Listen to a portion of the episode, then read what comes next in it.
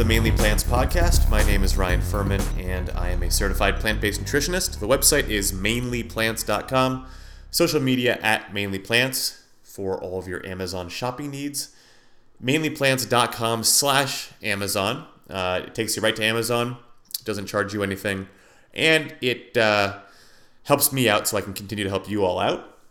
If you need to get a hold of me for some reason, uh, whether it be for my nutrition services, whether it be coaching or any other myriad of services that I offer, uh, which you can check out on mainlyplants.com.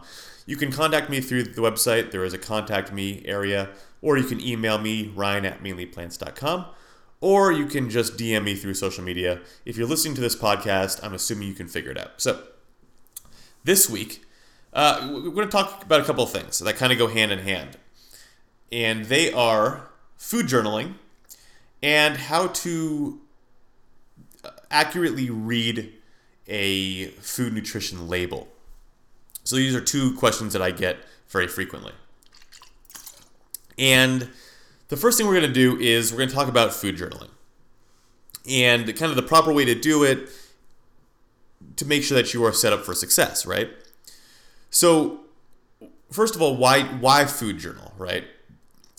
The reason a food journal is if you're looking to make a change, if you're looking to drop weight or you want to incorporate more plant-based foods into your diet or whatever the reason is, you want to reduce sugar, reduce carbohydrates, increase fat, whatever it is.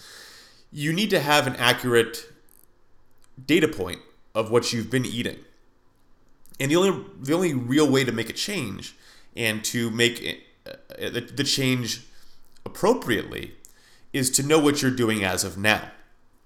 And the best way to do that is through a food journal. So, so what's the first step? Well, you need to set up your diary, your food journal. And the easiest and most organized way to track what you're eating and and drinking. A lot of people leave out drinking. A lot of people leave out what they're consuming. They only think of it in terms of food, but you have to track both of them.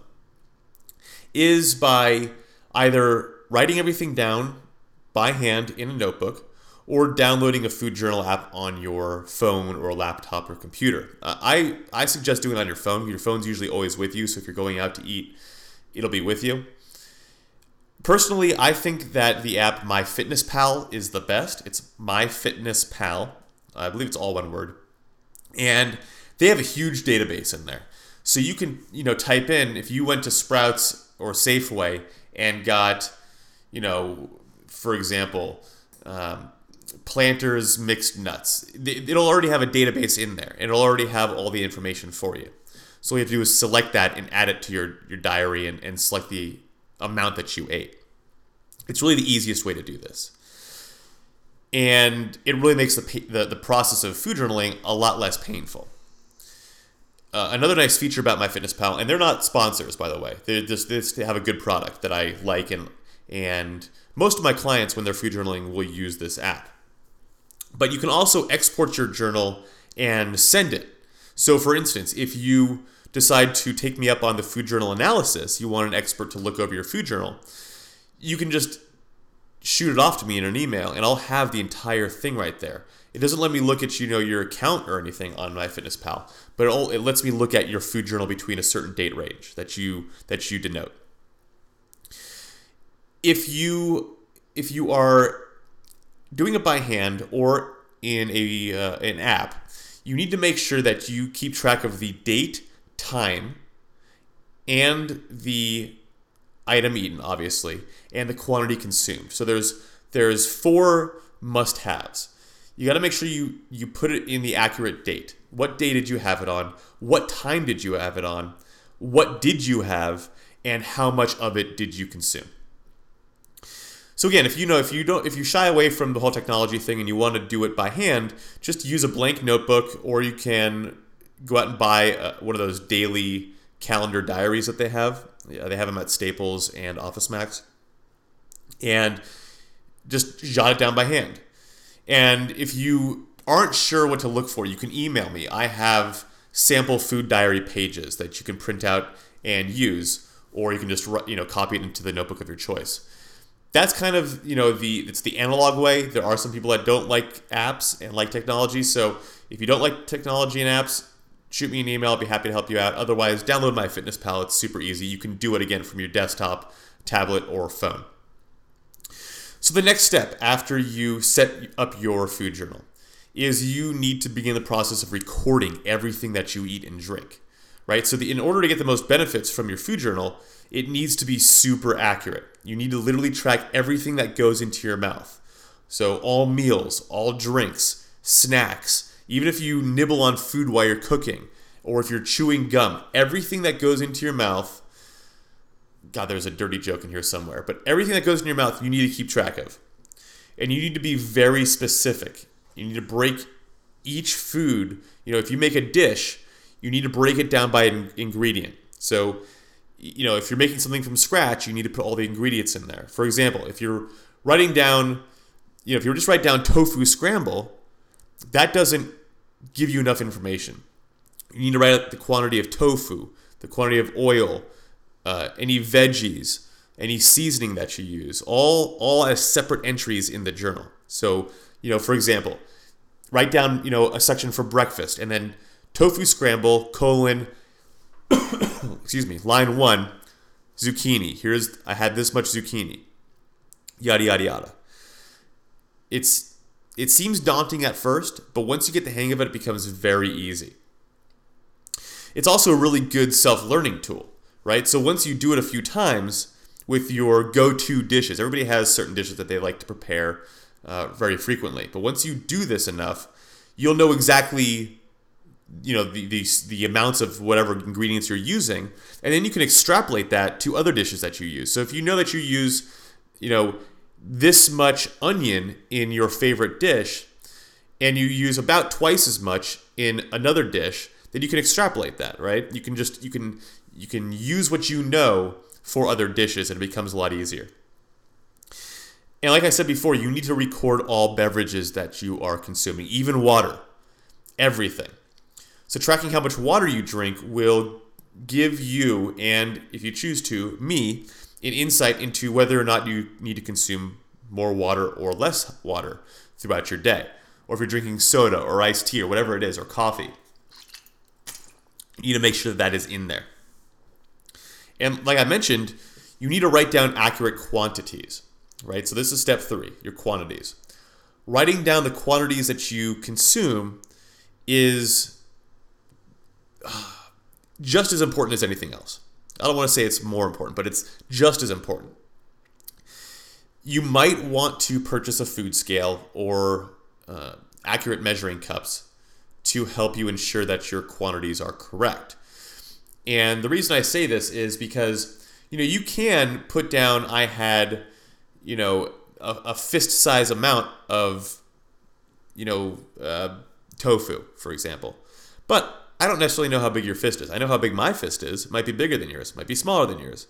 So you can do it that way. It's not very accurate. And since we want to get the most accurate uh, data point for what you're consuming, it's best to go above and beyond and really just kind of get into get into the process. So I really recommend they have food scales. They're digital. They're not very expensive.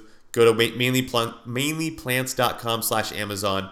Search for food scale and there's a million of them.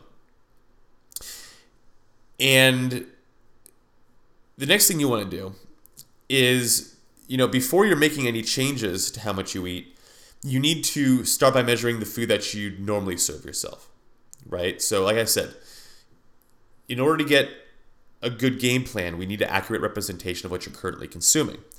So, if the portions are too big or too small, then we can make the necessary adjustments. But we don't want to make the adjustments before we know what's going on. Keeping your keeping keep measuring your food or using, you know, certain cups and bowls or containers that are a specific measurement size. So if you have a bowl that you like to use and you know it's exactly a cup, keep using that kind of a thing.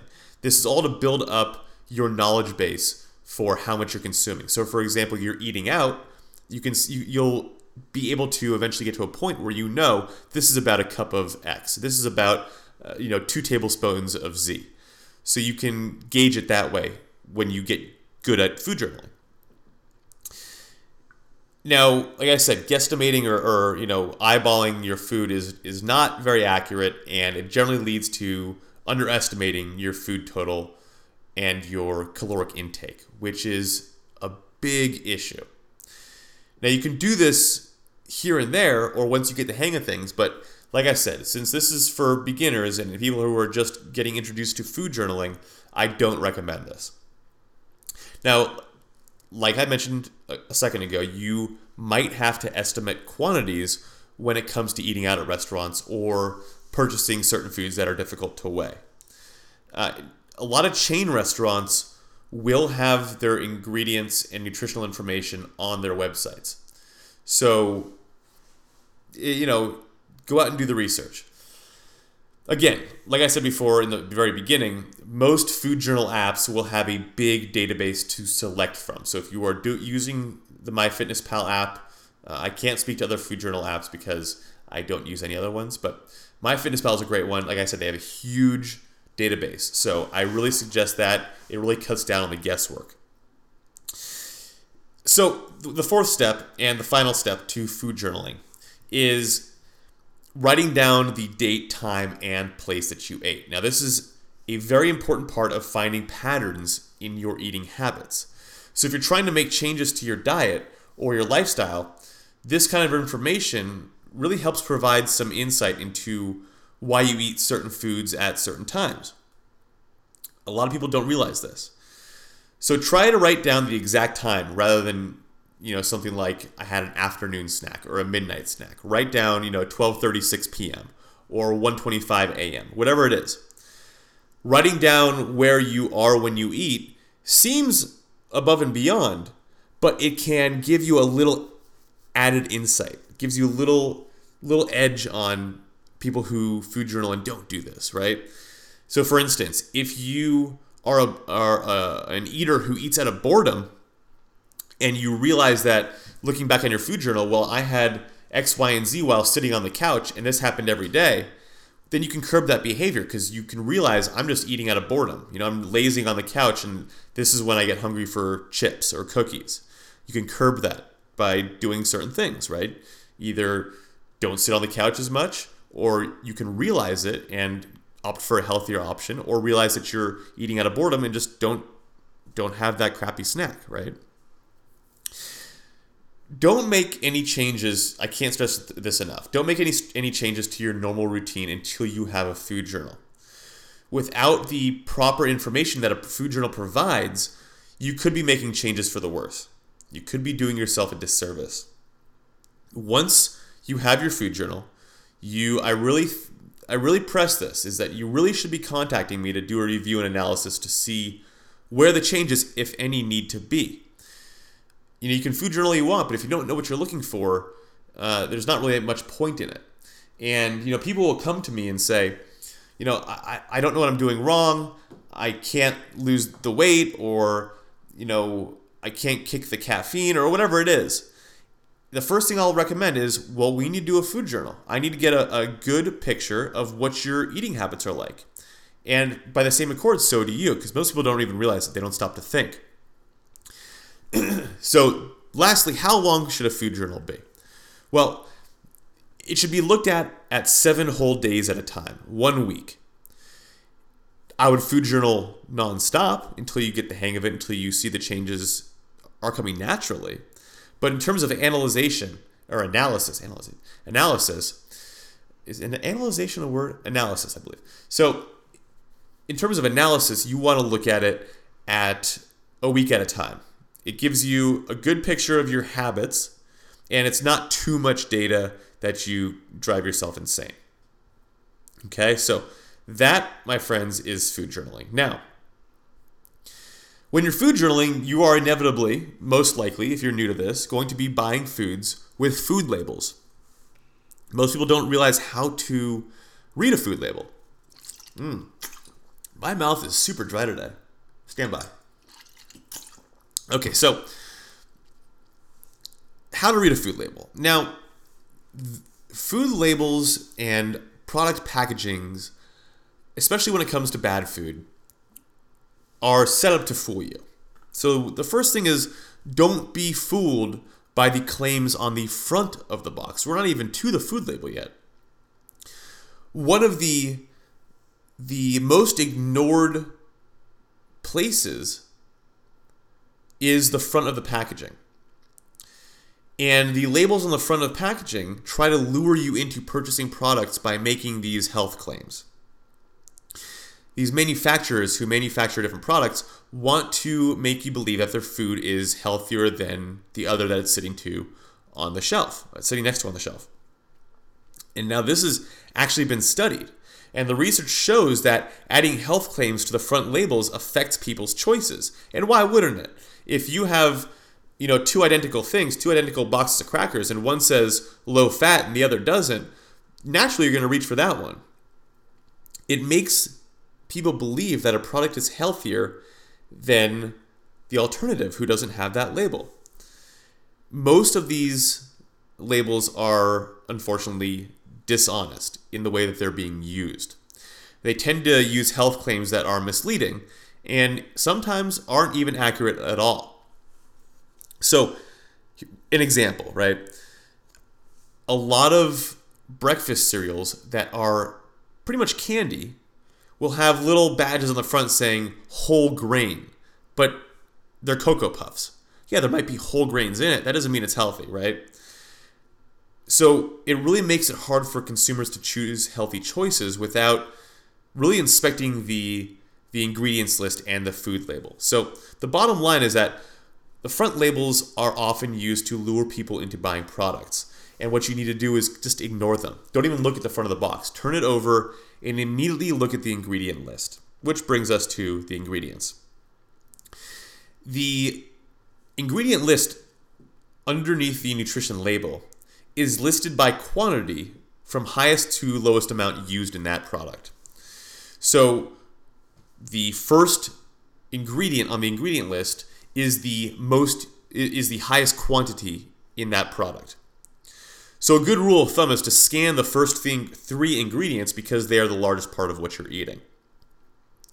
If the first ingredients include refined grains or some sort of sugar or hydrogenated oils or partially hydrogenated, hydrogenated oils, you can be safe to assume that the product is unhealthy. So instead, try to choose items that have whole foods listed as the first three ingredients, if not all ingredients, which is hard to do, obviously, but at least the first three ingredients should be whole ingredients. Another good rule of thumb is that if the ingredient list is longer than two to three lines, most likely it's highly processed, unless it's just a bunch of whole foods in there. My my biggest rule of thumb, and if you've talked to me personally before, you probably know this. If you can't pronounce an ingredient or you have no idea what that ingredient is, odds are your body doesn't either. And it's not going to know what to do with it and it shouldn't be consumed. So you see all these these, you know, these ingredients that you would only know from taking a chemistry course in college, try to stay away from that as much as possible. And again, you know, be skeptical of these long these long ingredient lists because again, it's probably highly processed and we don't want a lot of highly processed stuff in our bodies. Our bodies just, our bodies don't know what to do with all these highly processed things. The next thing is is you need to watch out for serving sizes. Serving sizes. The backs of nutrition labels, that I should say on the back of the box on the nutrition labels, it states how many calories and nutrients are in a single serving of the product. However, these serving sizes are often much smaller portions that, that people generally eat of that product in one sitting. This is a way of, for the manufacturer to make their product look healthier than it really is. So, for example, you shouldn't be having soda or any cookies, but a lot of you are. Um, you might look at the back of it and it might say that a serving is a half a can, but nobody's going to sit there and drink a half a can of soda. You're going to drink the whole thing. Or, you know, you get a package of cookies and it says that serving size is one quarter cookie. Well, nobody's going to eat a quarter cookie.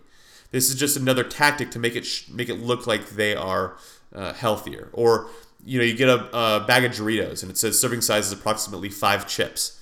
Please, nobody, you, you sit down and eat a bag of Doritos, you're eating a bag of Doritos. So again, it's just a way of for the manufacturer to to make it look like the product has fewer calories and less sugar, you know, and less saturated fats than, than it really does. Most people don't even realize that that this serving size scheme exists. So, you know, don't feel bad or feel like an idiot because it, you know, unless you're told or unless you do the research, you just don't know.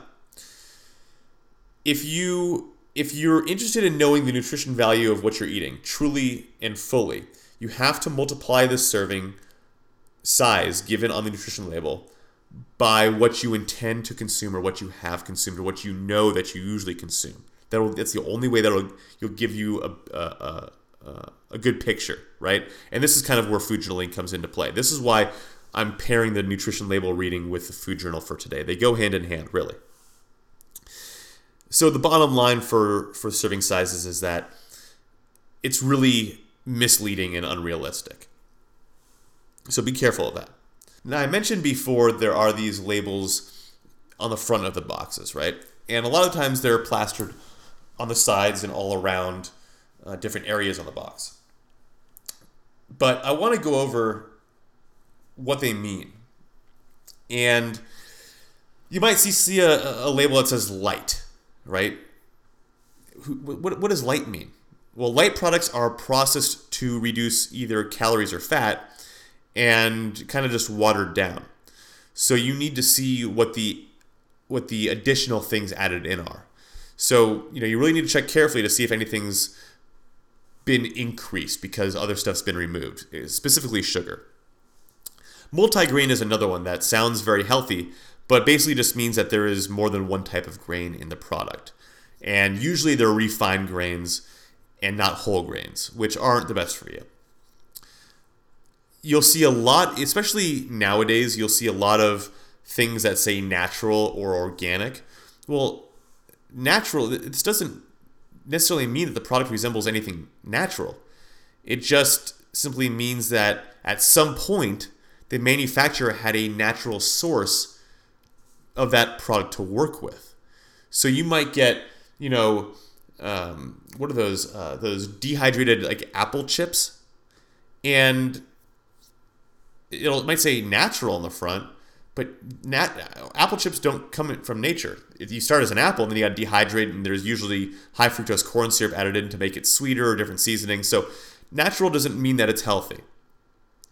Uh, and like I mentioned, organic. It doesn't necessarily mean if healthy. Organic doesn't mean healthy. You know, organic sugar is still sugar, whether it's organic or not. So you know, only certified organically grown products can be guaranteed as, as organic, but it doesn't mean that it's healthy. So, you know, you have to remember that they they slap these labels on products to make them seem healthier. They're there for a reason to try and trick you. So don't be fooled. Another one is no added sugar. Well, that's great, but it's usually because that product is already just high in sugar. So it doesn't necessarily mean healthy again. And other ones, you know, I don't want to I don't want to go through a whole ton of them because you know there's a million of them, but low calorie, low fat, low carb, made with whole grain, uh, fortified or enriched, gluten free, fruit flavored, zero trans fat. Um, these are all just tactics used to try and dupe you. I do want to mention in that zero trans fat one though. So this is where people get screwed. Zero trans fat actually means, technically, less than one half of a gram of trans fat per serving. So you might have something with five servings in it, which means that there are two and a half grams of trans fat in it. So they can get away with that. You can be consuming trans fat and be told you're not consuming any trans fat. Does that make sense? I hope it makes sense. If any of these don't make sense, or you need clarity, please, please contact me and let me know. Now, with all that being said, it's not all doom and gloom. There are a ton of truly healthy foods out there that are actually organic or natural or whole grain. However, you need to be sure that just because it has that label on it doesn't mean that it's healthy, okay? Now, the next big thing is sugar sugar goes by countless names, most of which you won't recognize, and most of which I didn't recognize until I really did the research. And the food manufacturers use this to their advantage. the they, they purposely add many different kinds of sugar to their products so that they can hide the actual amount of sugar. So by doing this, they can list a quote unquote healthier ingredient at the top and mention sugar farther down. So even though a product may be loaded with sugar, it doesn't necessarily appear as one of the top three ingredients. So they break the sugar out into different different names to make it seem like there's less sugar in it. Is basically what it comes down to. Now, like I said, there are many different types of sugar. There's beet sugar, brown sugar, buttered sugar, um, cane sugar, coconut sugar, um, invert sugar. That's another one. Organic raw sugar, right? Evaporated cane juice, high fructose corn syrup. Um, all these types of sugars. Um, God, what are some more? Let me think. Honey, agave nectar, maple syrup, um, rice bran syrup is a, is a big one that's coming up, and rice syrup. These are all just sugars. So I mean, there's a million. I can I can I can name off other ones. Um, lactose is a type of sugar, whether you believe it or not. Um, crystalline fructose, dextrin is a big one. Maltodextrin, maltose. I, I could go on and on. There is probably 50 different names for sugar. And if you see any of those in the top spots on the ingredient list, or, or just a bunch of these throughout the ingredient list, then you can be sure that the product is high in sugar, though it might not look like it. And basically, how do you avoid all this confusion, right? Because this is confusing. I just I just went through a lot of information, and you might need to listen back to it again to get everything. And it even still confuses me, even talking about it. You know, you go down one path and you have to divert and talk about this thing and talk about that thing. There's a lot of information. How do you how do you assure yourself that you don't fall into these traps? Well, choose more whole foods, right? The best way to avoid being misled by these food nutrition labels and the nutrition facts on the back is just to avoid processed foods wherever you can you know if you if you do decide to buy packaged foods it's obviously necessary necessary to sort out the junk food from the actual products that are higher quality. And you kind of got to learn this routine. But if you choose an 80% whole food plant-based diet and screw off 20% of the time you'll be all right. But you should know when you're screwing off you should know what you're eating right? So just be wary, be careful. Know that that these companies are not invested in your health. They're invested in making money and they will do whatever they can to sell their product. So just be aware. Now, there is a a new set of rules coming out for the nutrition labels. And added sugars is going to be a new category in the nutrition label because right now it doesn't have to list added sugars. Uh, there's gonna there's a whole myriad of changes. But since I just gave you a ton of information on what to look for, I'm not going to go into them because these rules, these new guidelines for the nutrition labels, don't the companies don't have to start uh, producing them until January 26th, 2018. And you can be sure they're going to wait to the last minute before they roll them out because they want to sell as much product as they can before having to figure out how to hide you know the fact that they're not very healthy all over again. It's going to cost them millions of dollars to do the research to redo their nutrition labels. So they're not going to do it right away. So just be aware that in, you know, another less than a year or so there will be new nutrition labels. But in the meantime, just take what I said to heart and learn that. When the new one comes out or when when we're getting closer to it, I will do another podcast on nutrition labels just to kind of keep you abreast of the situation. But until then, you don't need to worry about it because they're not going to do anything. If you have any questions, comments, concerns, if anything was confusing or wasn't clear, please contact me. It was a lot of information. Uh, you know, it wasn't uh, it wasn't maybe as fun as the other podcasts, but this one's very important. I can't stress enough how important it is to do a food journal for a week and have somebody uh, that's that's that is experienced in food journal analysis, like myself, look it over. Uh, again, also, I'm offering free consultations right now. take me up on it. Go to the website, go to the coaching uh, box on the homepage, and in that paragraph, there'll be a, a, a link. It says click here to get your free consultation. Book it right through there, and I can answer any questions you have about the process or what I do, or any questions you have on plant based nutrition or whatever it is.